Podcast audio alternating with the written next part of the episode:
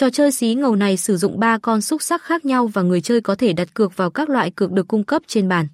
Nếu kết quả của ba con xúc sắc trùng khớp với dự đoán cược của người chơi, họ sẽ giành chiến thắng và nhận được tiền thưởng tương ứng. Nhìn chung cách chơi bài Hilo tại 68 Lottery tương đối đơn giản và dễ chơi, tương tự như trò chơi casino Sisebo truyền thống. Tuy nhiên, điểm khác biệt lớn nhất là Thái Hilo mang lại nhiều cơ hội đặt cược và chiến thắng hơn, điều này khiến nhiều người chơi cảm thấy thích thú khi tham gia.